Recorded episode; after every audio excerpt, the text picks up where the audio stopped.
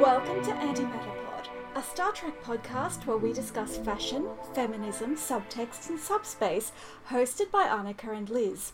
This week, we're discussing Star Trek Discovery, Season 4, Episode 7, But to Connect. First, a quick apology. It's New Year's Eve as we record. It's New Year's Eve evening, I should say, where I am. So if you hear any noise, that's just my neighbours having a party. And also, I'm two drinks in and have a cocktail beside me. And Annika, you've just woken up. Yes, it's 5 a.m. and I am awake. I'm up. So, hey, hey. And I also only watched this episode at 11 p.m. last night, too, because it's New Year's. And Yes. We're celebrating. I'm very grateful for both your late night effort and your early morning presence. And I think that if Star Trek wants us to have profound and considered and well organized thoughts, they should not be running new episodes over the holidays. They should give us a week off. I mean, once again, they could have started Discovery in January.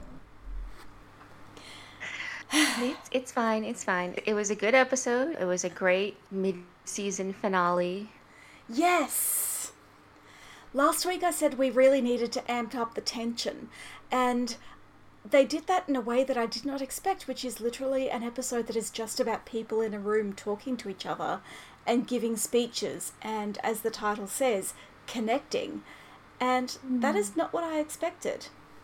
Yeah, it's funny because it's quieter than you would expect a mid-season finale to be, or even just an episode of Discovery mm. to be.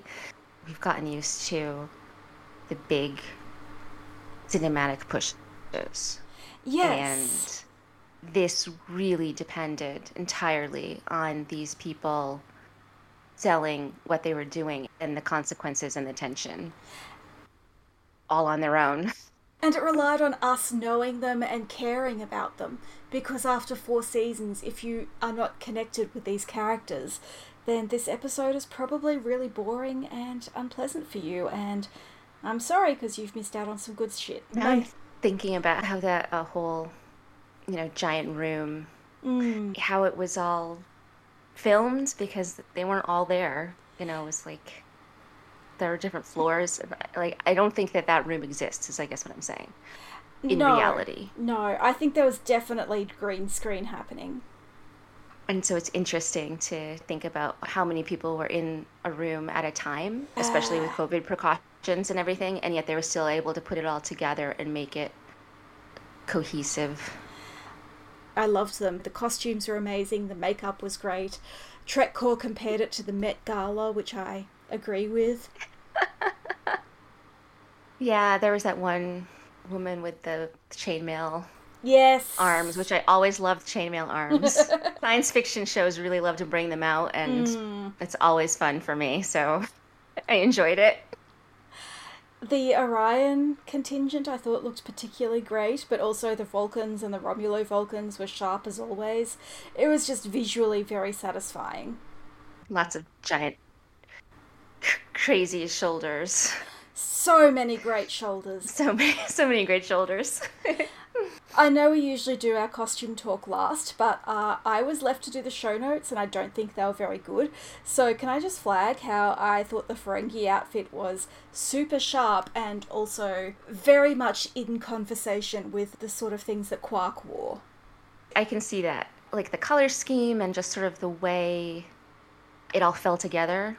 Yeah. You could see that it was still Ferengi. It was interesting seeing all of the different races and thinking about, you know, how they got all of these different races to get together at, at this juncture. You know, that the Federation is still sort of in its new infancy.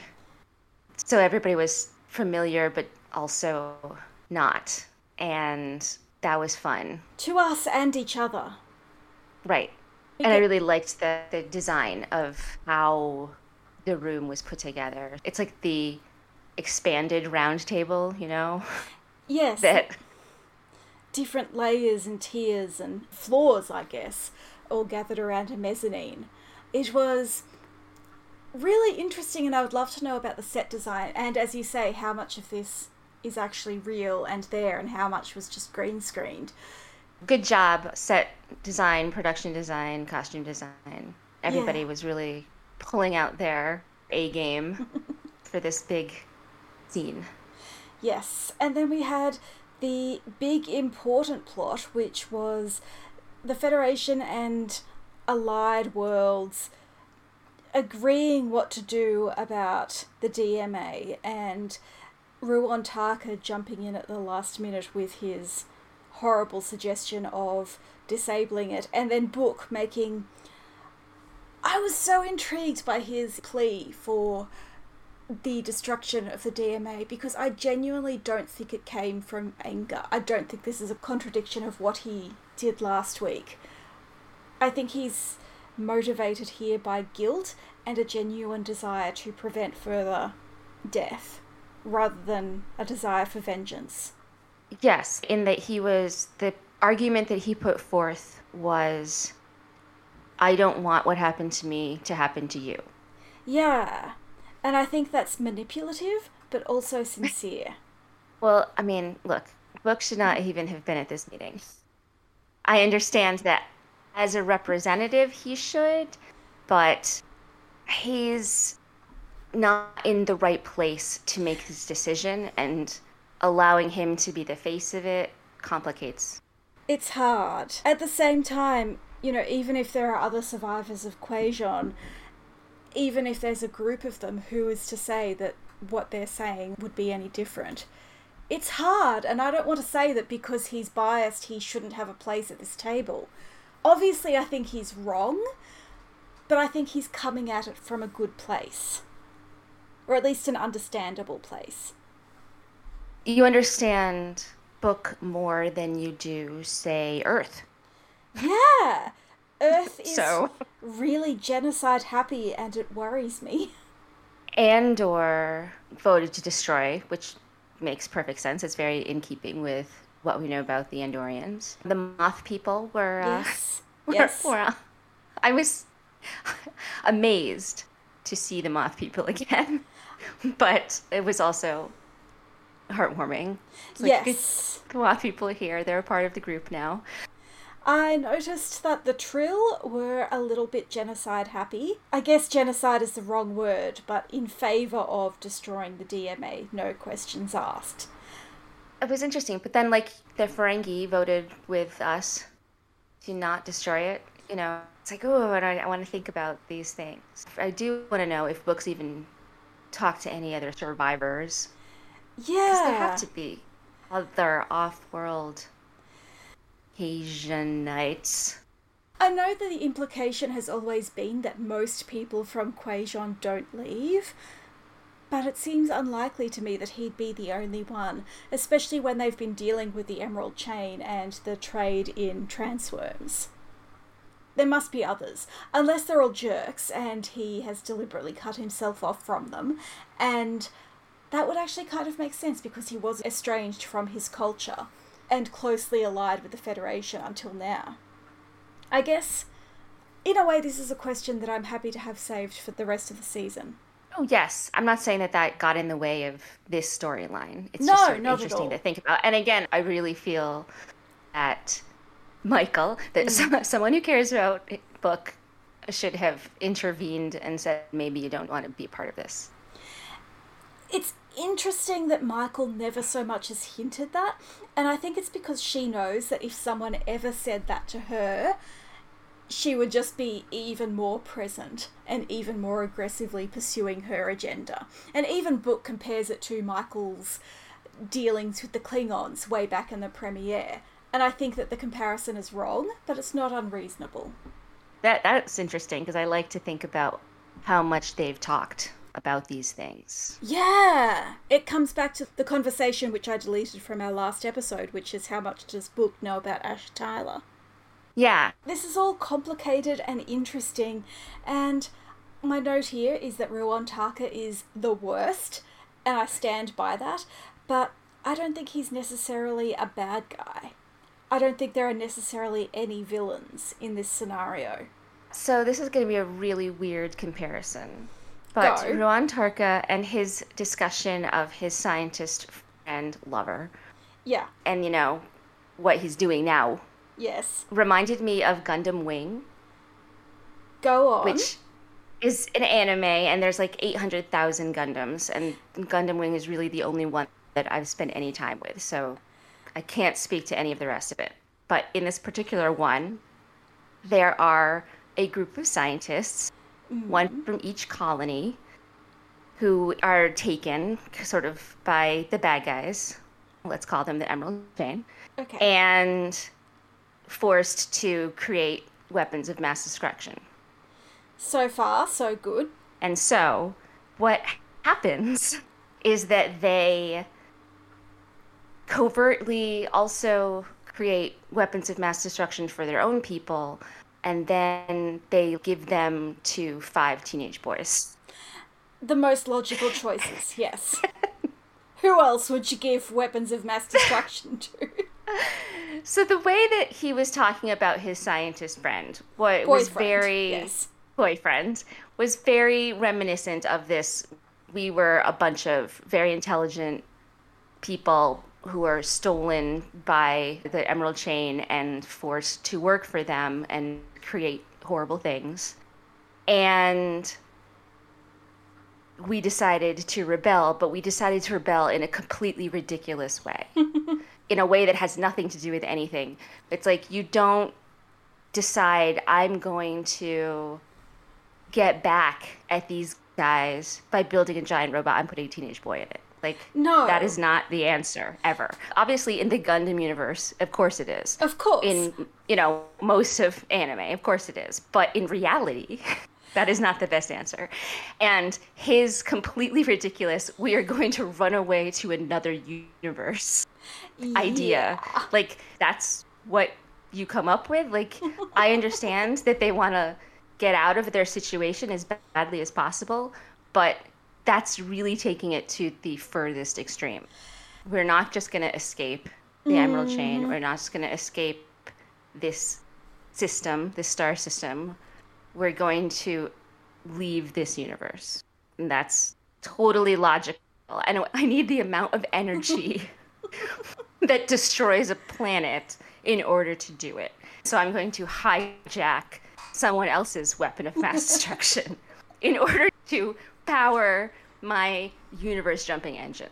Nothing about that is logical in any way. I am three cocktails in and can confirm that is stupid. What it made me think of was people going, Oh, I'm moving to Canada after every US election that's won by Republicans, or the Australian version, Oh, I'm moving to New Zealand. It, it's just that expression of, I'm going to leave and I'm not going to do anything at all to make the universe I'm in a better place. Which Tarka is clearly intelligent enough to do. It is hugely selfish Yes. in every possible way. I'm just going to escape to a completely different place. And I'm not going to worry about how that's going to affect anyone here or anyone there. I am Hmm. Right. just going to go. It's also massively deluded because who is to say that this universe where the burn never happened doesn't have its own terrible problems? I'm sorry, but the secret of Star Trek is there is no utopia. You have to work for your utopia wherever you are. It's a perfect way of putting it. Thank you. That's my last intelligent thought for the year. That's why comparing it to our trying to escape politics is very apt because you don't find your paradise. No, you have to make it. It- It's it's a bad idea. It's a crazy idea, and it's a selfish idea. And so Ruon Tarka is actually yes the worst. The worst.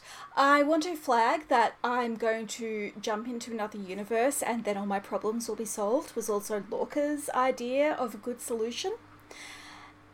And that also it's a terrible idea, it's stupid, but it's a really interesting problem for a character to have, and it's a really interesting way for a guy to be an antagonist. And I actually think that this might be original to Discovery, which I'm very impressed by. So well done, everyone! Ruon Tarka is the worst in a whole new way. I just finished rewatching Loki because the first thing I did when I got to my friend's house was convince them to watch Loki. You did a good thing. And I'm also in the middle of rewatching Fringe, and I'm sort of mm. toward the beginning of the second season, which is where they first are in their second universe. God, so I love you know, Fringe. Universe. Yes. Universe hopping is certainly something that Marvel has been doing all year, which almost is why I started rewatching Fringe. I want to, you know, go back to other multiverses. And obviously, Star Trek has plenty, but I'm already watching Star Trek. So it's always, you, you know, I love the idea of parallels and variants and people meeting themselves yes. or friends. Because I'm me, what I'm thinking is so he hops into the other universe and he finds his boyfriend, but what if that boyfriend isn't his boyfriend? Yes. But it's like that that universe's boyfriend. What does that mean and how does it change and what if his Ruon Tarka is also there? Does he have to murder himself in order to get his happy ending? Does right. he send his Ruon Tarka back to our universe? Like, what happens? Yes. So, I feel like there are a lot of variables that Ruon Tarka is not thinking about. Yeah, Ruon needs to think about this more you know, according to the Loki universe, which again is obviously not mm. the same as the Star Trek universe, but according to the Loki universe, two variants meeting destroys the universe. I mean, according to the Time Variance Authority, and I think we can assume from the events of the series that they are biased. But it does break the timelines. It does create the tree of timelines. It definitely has an impact. I almost wondered as I wandered around the house today, you know, doing things and thinking about what I was going to say in this episode, the mention of parallel universes and alternate timelines is thrown in so very casually, just like the way at a similar point in season two of Discovery, Kat Cornwell says blah blah blah and time travel. And then it turns out, of course, that time travel is the key to season two. So I feel like this is not a red herring, but a clue pointing to something bigger. Or it is a red herring. As we know, I'm always wrong. Maybe the DMA is a universe focal point and is the two variants destroying the universe. Yeah. It's it's Loki. Look, at this point, my love for Loki is such that if Tom Hiddleston turned up, I wouldn't even complain. And that is so embarrassing because if you had asked me at this time last year, I would have said, Ah, oh, Loki. Ah, oh, he's a bit overrated, right? I mean, Tom Hiddleston thinks he's a bit special, eh? Anyway.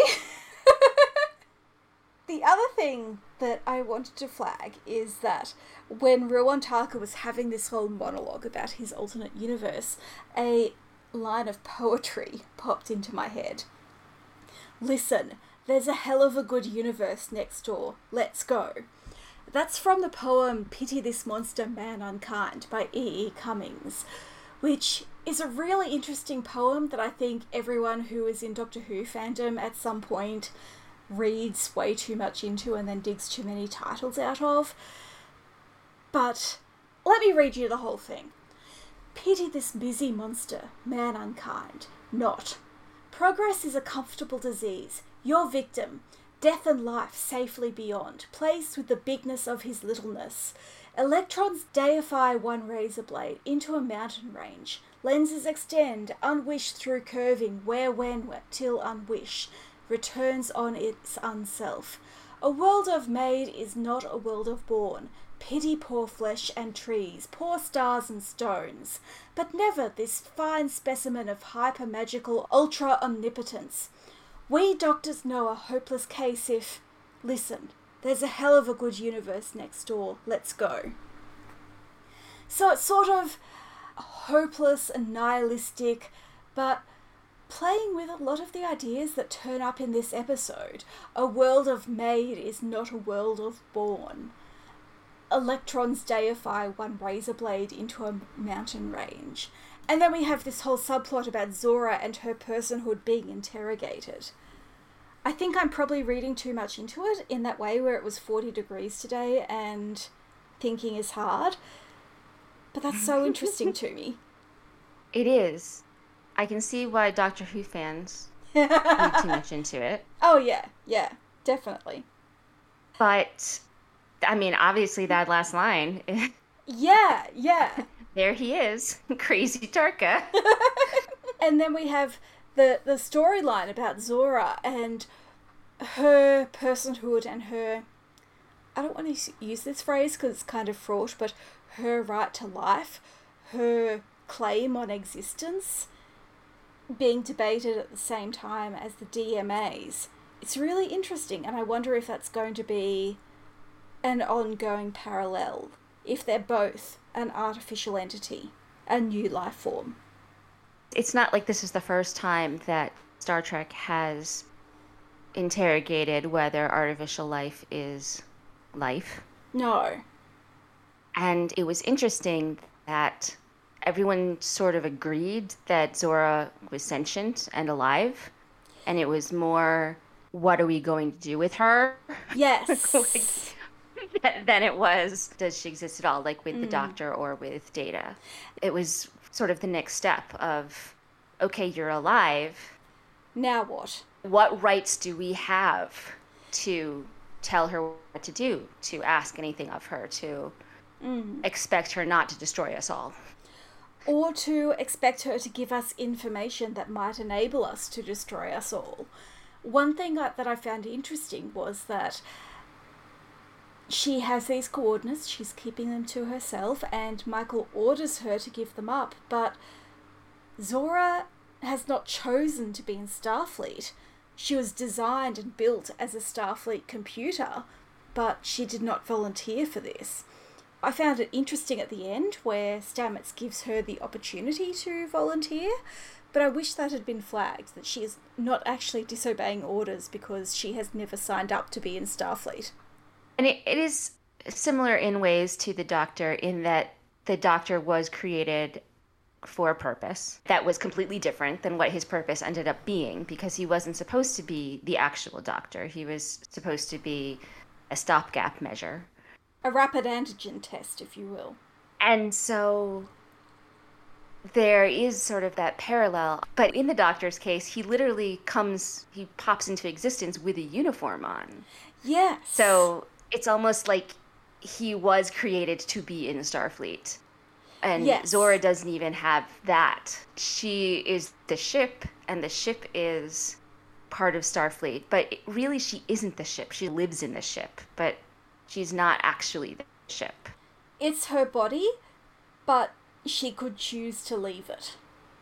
Yeah, that it was interesting at, when they were talking about extracting her and, and putting yeah. her somewhere else. And it was like, does she choose to be humanoid? Does she mm. want to hmm. be in a different ship? I mean, Discovery is kind of important to the Federation. You think she'd like to be a less important ship? well, I, I just mean that if mm. I was hmm. Kovich and I decided that she had to be extracted. I mean, I guess he said that the regulation is against any sentience in any ship, which also is like what happened. That that's a regulation. I want yes. to know. Yes. But if I was Starfleet and I was worried about this, and I decided at the end of this episode that I didn't trust Zora, I wouldn't leave her in what amounts to the most important ship in the fleet. No, I'd be getting her a synth body. I assumed when he said that that this season would end. That's what's going to happen, right? Yeah, yeah, that we'd have Annabelle Wallis in person as Zora, which I was pretty okay with, but I like having a character who is the ship. And here I have to talk about Mass Effect a bit, because in the second Mass Effect game, an AI is illegally installed in Normandy. Her name is. Shoot, I've blanked on her name. This is really embarrassing. Anyway, in the third game, she gets a body, and so she is both the ship and she is a physical, sexy robot lady that you can take on missions and stuff. And that's cool, and I would really enjoy that for Zora if she could be both. She just needs her mobile emitter. Yeah! Basically. Oh my gosh. I know I've said this before. I can't remember if I said it on the podcast or here. This is after my bedtime, and I'm sorry. But I, I would really like fic where Zora meets the emergency trading hologram and the doctor. They get to like hang out, being Hang out. Being artificial life forms. Soji can come too. All of the artificial life forms just getting together. Yeah. They can go to a little space bar and not drink. and not drink. they can go bowling. that was a that was a joke for our Discord group. Yeah, only Aristophanes and our other Discord members will understand that. It's like five people. Yeah, Shout out to you, all of you. Thanks for listening. we love you. You made my year a lot better. I have to say that this storyline, which basically required the audience and also Stamets to empathize with Zora, makes me strongly suspect that Book is going to go off on his mission with Ruon Tarka and he's going to accidentally empathize with the DMA and then he's going to become the DMA's advocate. Interesting. Well, like you say, it has an eye. It looks like a whale. It has an eye. We're going to empathize with it. And empathy is books. Superpower. Yes. I, I, I love that. I love the idea that someone can go off to, Destroy something. yes, not out of anger, but out of grief, and still come round. To be honest, to have Book ongoing as a character and to have him continue as Michael's love interest, I don't see how it can end in any other way. Right, yes, definitely. I really enjoyed the aspect of this storyline where Michael has to balance the personal and professional. And she's done that before with Ash, but that was a different sort of relationship, and I really feel like she and Book are in it for the long haul. But this is the first real challenge that they face. First with his grief, and then with Felix choosing to die, and now with this decision here. And you can see in her face that for a moment she is willing to stay silent and not defend the DMA out of respect and love for him. That was really, really sad at the end. It was very I know, I know. Like, emotional for her. when he puts grudge in the carrier and she doesn't struggle at all, I was really upset by that. Do you know how long it takes me to get Harvey into his carrier? Yes, I have four cats. but to be fair, because I have four cats, I can say that two of them are pretty easy to get into a carrier. So it's a 50 50 shot. Mm-hmm. Grudge clearly is a, is a date queen. she's a good girl and we love her. And I love that Michael is trying to, you know, build a relationship with Grudge the way you would with an oh, angry Oh, so potential cute. stepchild. If they want to sell that cat toy, I will totally buy it for Harvey. That cat toy reminded me of a galaxy, Yes. which just, you know, solidified my belief that actually Grudge is the DMA. They're going to show what the DMA is, and I'm still going to be sitting here going, actually, it's It's Grudge. I think it definitely signifies that the galaxy and its boundaries are a big part of the story, and that also Book's ability to empathize and create a relationship with an apex predator is going to be really important. And just on that, the galaxy and its boundaries, I liked there was a throwaway line that was like, we have representatives from all four quadrants. Mm.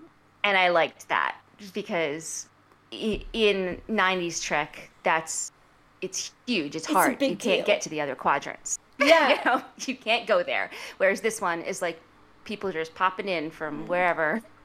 It disappointed me that we didn't see any founders or Vorta or Kazon, but I trust that they were there. You know, being uncomfortable and awkward with one another.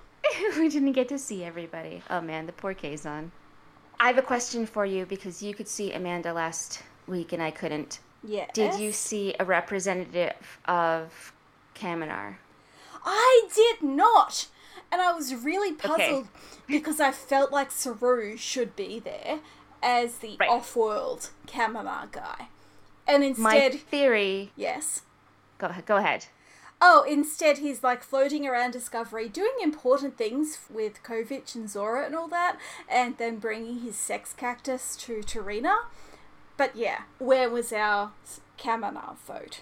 Right. Saru is the obvious choice. Saru Hmm. is their elder. He is their representative, and I think he should have been there. But if he was there, Michael could have asked him to make the speech. Yeah, and obviously it had to be Michael. It had to be her, and so that meant that Saru couldn't be there. Yeah. But I do think they should have made an effort to put some other Kaminar in there.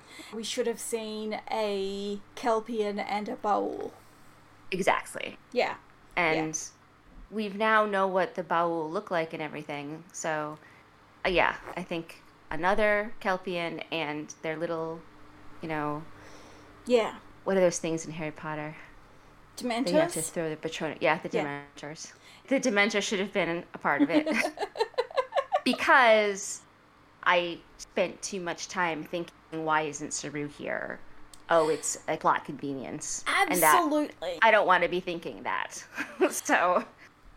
I will say I didn't think that until after when I realised I hadn't seen a Kelpian or a Baul there. And when I say Michael had to be the one to give that speech, I don't mean in a, oh, she's a Mary Sue, she saves every episode by giving a speech way, which is a criticism that I've seen of this episode. And I'm sorry, have you seen an episode or a season of Star Trek The Next Generation? because Picard gives a lot of speeches. And that is Michael's job. We needed her to be there and we needed her to give that speech, but we also needed to see, if not Saru, any Kelpian. Exactly. I wasn't sitting there going, Saru should be here. And this is why I bring it up and why I'm consider it a complaint, even though I enjoyed the episode and I don't really have anything bad to say about it. But the reason this is a complaint is that I I am focused on that. I am focused on why isn't Saru there, and I'm imagining the alternate take where Saru is there mm. and Michael doesn't speak up and Saru starts to and then Michael interrupts and, and Yes. does do it. I I can imagine all of the different ways that this could have been fixed. It's troubling because I do think Saru was necessary in the Zora scenes. And I think it's valuable to have the Zora scenes happening at the same time as the wider meeting about the DMA. Like the parallel of Michael's speech against Stamets's, I think was really, really powerful. But yeah, even if we had just seen some other Kelpian, so we weren't wondering why is Saru not here, when he was such a great part of the Navaran conference, I think that would have been useful.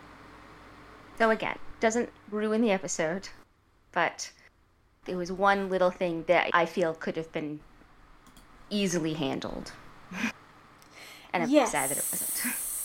I guess we'll just have to pretend they are there along with the Kazon. Someone somewhere, I thought it was in our Discord, but now I'm looking at our Discord and I'm not seeing it. Someone compared it to The War Within, The War Without, as an episode that's mostly about talking and relationships and setup. It was in our Discord. I think it was Opal. Oh, okay. But yeah, it reminded me of that episode, and that is my favourite episode of season one. So Exactly. when we criticize for things like Saru not being at the big meeting, that is not to say that we did not love this episode. One other small criticism is who are these teenagers that run around Discovery and just pop into meetings without a care in the world? Last week I was saying that I loved that Gray was just like, I'm going to the bridge, and then did it. And I do. But they did it again this episode, and it was just like, guys. again, it didn't have to be that way. It could have been Saru or Hugh. Either Yes. could have said, Gray is good at talking to Zora. We should bring him in. And know? then Like Adira that. comes along because Gray needs Right. support. Right. I agree. Super easy. Yes. I had the same thought, but then Trekcore had the same criticism, and I really need to find out who the Trekcore reviewer is because I love them. They're also like, yeah, Wesley Crusher did this like once a season, four years at least. It's just the rules of Star Trek that this is how it goes if you have a teenager on board. And yeah, I get that. I respect that. The rules of Star Trek say this works. Yay. Having said that, I agree with you that it could have been handled a bit more smoothly. But as we were saying with the bridge crew last week, they don't handle the things smoothly. Yeah, they're bad at that. they don't know how to do that. It was really funny because Yeah. they literally just burst in and were like, "We're supposed to be here." And I was like, "Okay." But then Paul has burst in, going, Oh my god, group hug, let's get very close together and talk like Zora can't overhear us. And clearly, Hugh has been listening to this for a couple of days, and everyone else is like, We're not hugging you, Paul. So, yeah, everyone comes assuming that everyone else is on the same page as them, and they are wrong. So that's a great place to point out that I love Dr. Kovich for his complete denial of that idea. Yes. he was like, "We're not holding secret meetings from Zora. We Yeah. are having a meeting about Zora with Zora." Yeah, nothing about us without us. Talk about the best psychiatrist that I've seen in fiction, not even just Star Trek, but boundaries amazing. Good job. You know that I have very strong feelings about Admiral Cornwell, and I love her a lot, and I've written a lot of fic about her. But You would have 100% had that secret meeting. oh yeah, I actually think Kovich is the better psychiatrist. I do think that there are questions to be answered about Zora and privacy.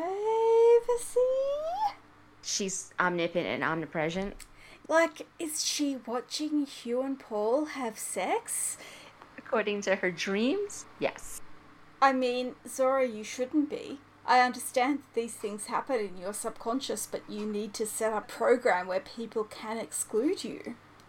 I think that a sentient computer program hmm. that is meant to help the crew with whatever they need and do all of the ship duties, I think that, yeah, it wouldn't be the default. The default would be to be watching at all times and to be eavesdropping and Yeah, always there and not really understand boundaries at all. Like, again, Data didn't really understand boundaries either.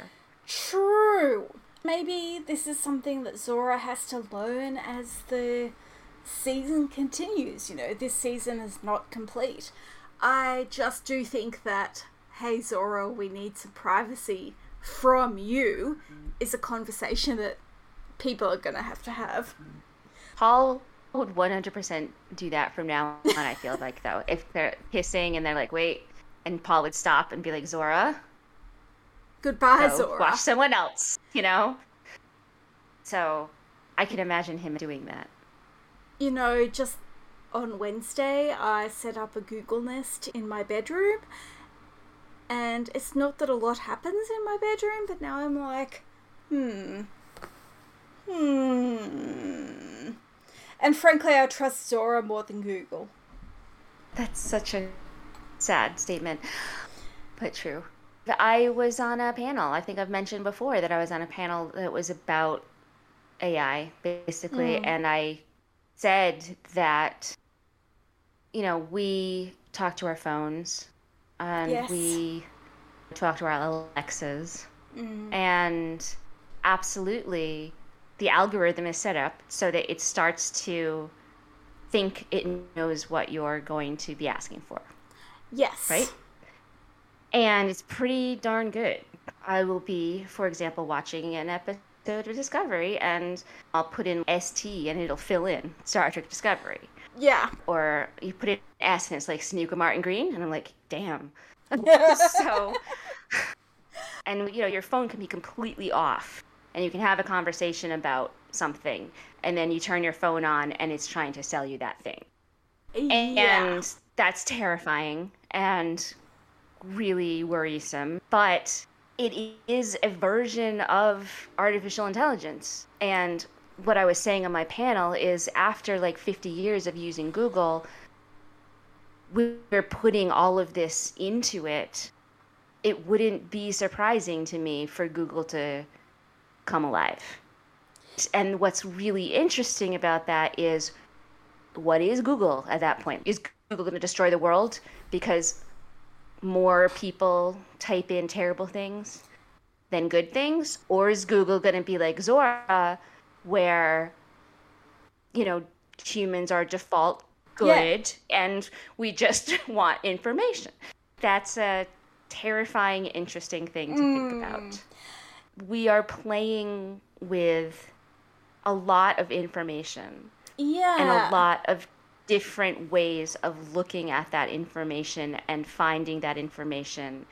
And we have seen how misinformation can infect people to the point where I, I read this article about people who were at the January 6th insurrection and their family members, and they're like, they were a completely normal person. Mm. And then within six months, they were storming the White House, and we don't know how that, like, it, we don't understand how that happened. And it was because they fell into these, you know, QAnon cult type places. But it's like, it starts out very innocent. It starts out with one ad. It starts out with one, you know, weird Facebook group rabbit hole so it's scary out there, but it, because of that, because of how people use and manipulate information,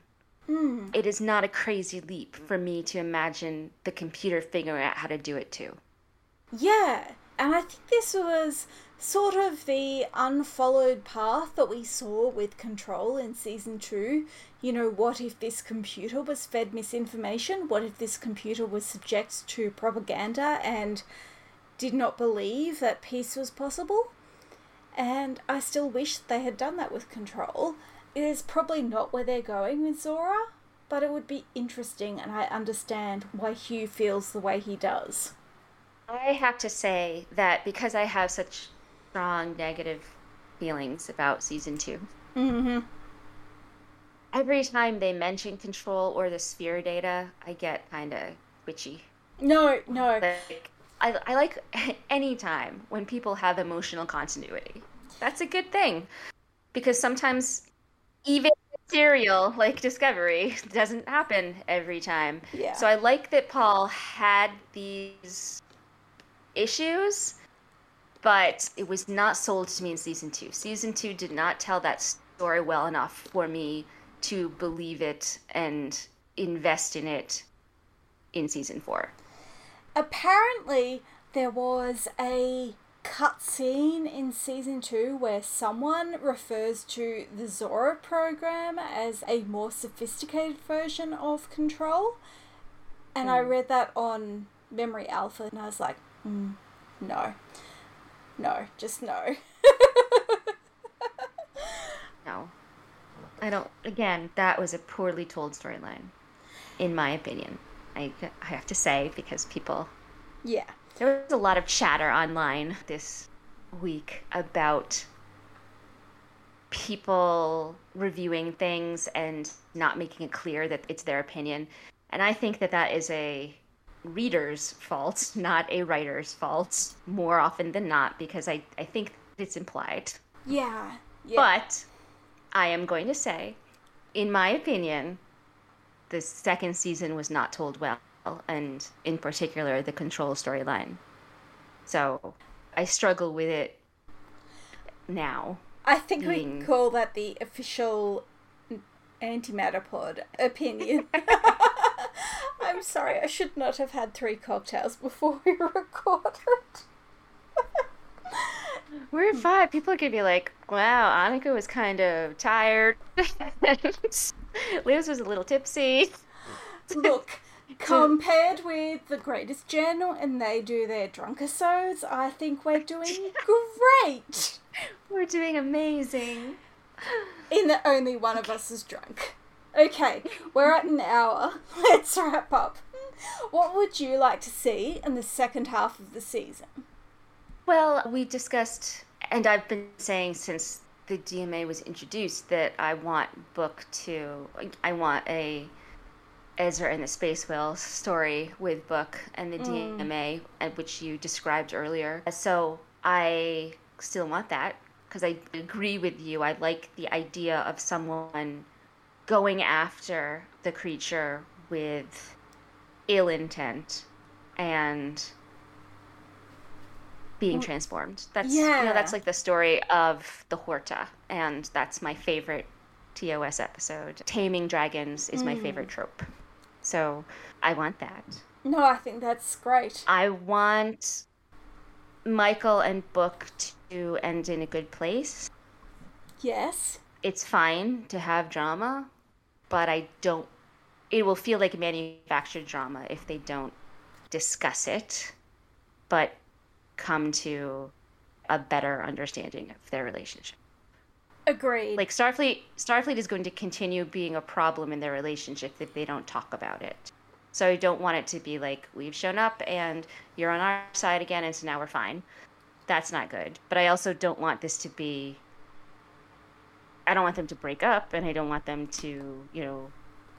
I don't want. To, oh my god! I just thought of Book dying, and I'm. Oh no! Don't no, want that. No, no, no, no. no. I also don't want Book to actually pull an Ezra and leave with the space whales. Not that. Oh dear. No.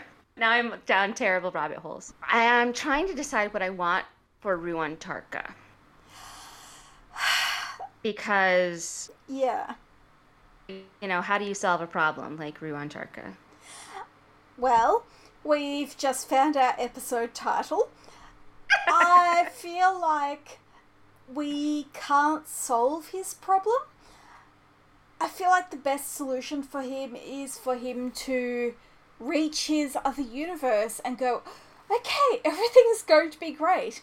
And then something happens, like someone turns up, like alternative Ruon Tarka, and he realizes that it's not going to be great, then it's done. Like, we cut to the main universe, his story is done, goodbye. The internet would hate that, Liz. There would be so much uproar. I give so few fucks about what the internet thinks. I'm just saying, we'd be arguing about that for months. Look, in 25 years, we can get the Tarka series that makes it all make sense. We have the Book of Boba Fett, so, you know, give us time and we can have a reasonable discussion about this. I just want to put it out there and say Ruon Tarka is not a character on par with Boba Fett, okay? I'm sorry. I apologize for insulting Boba Fett by the comparison. I will say, though, that Shawn Doyle continues to be really good in this role. He is very, very good. I really enjoy his work. Listen to that monologue about the alternate universe, mm. and I hated it the entire time, but he sold it. I wanted to care and I was angry. I, I was angry that I wanted to care. So good job. I, I liked the little teaser of what's to come. Oh my gosh, we see Nhan again. I'm so happy. Yeah, right? It was it was fun. It's, yeah. You, you, get excited. It was a well done to be continued. yes. None of so. the bridge crew gave a weird monologue about their feelings and their trauma this episode, and that's no really, one did. Not, really, all I needed. The, the, delegates, nobody had a ridiculous thing. The closest we came was Ruon Tarka, and that had been foreshadowed, so I was already engaged. Mm. Mm. Mm. Also, I need to shout out our recent guest, recent ish guest, Tim for pointing out that I was very wrong when I said that Enterprise was the first time that Star Trek, that 90s Trek, had learned to tell a story over multiple episodes. Obviously, Deep Space Nine exists, and I forgot. I think that Deep Space Nine did it differently. For Enterprise did it deliberately, and Deep Space Nine did it with deliberation. I And feel I'm like sure I feel like semantics. no, but no, I it makes sense to me because I feel like Deep Space Nine got away with it because it was syndicated and because Rick Berman was not paying attention, whereas Enterprise had Rick Berman actually writing stuff, and still managed to tell stories over multiple episodes. I said this on Twitter, but to me, Enterprise is more of a successor to Voyager than to Deep Space Nine. For sure. I mean, they're both the UPN ones, so. Yeah, yeah, I think that's also the other connection. But at the same time, Tim was not wrong that Deep Space Nine really pioneered the arc for Star Trek. So yeah, sorry, I forgot that series. Please outro us so I can go and drink more with my flatmate. Yes, ma'am. Thank you. Thank you for listening to Anti Antipatter Pod. Let me try that again. I'm going back to bed. Thank you for listening to Antimatter Pod. You can find our show notes at antimatterpod.com, including links to our social media, credits for our theme music, and transcripts of our episodes. You can also follow us on Twitter, Facebook, and Tumblr, all at antimatterpod. And write us at mail at antimatterpod.com. If you like us, leave a review on Apple Podcasts or wherever you consume your podcasts. I will note that Spotify finally set up a way for you to leave reviews on Spotify, so go for it. Uh, the more reviews, the easier it is for new listeners to find us. You can also tell people about us or give us a shout out on social media. We're just a few weeks away from recording our 100th episode, which might be about Prodigy. I think it's And- gonna be. Yeah, and giving away free stuff for our audience, so get those reviews in now. Join us next week when we will be returning to Star Trek Prodigy. I am very happy.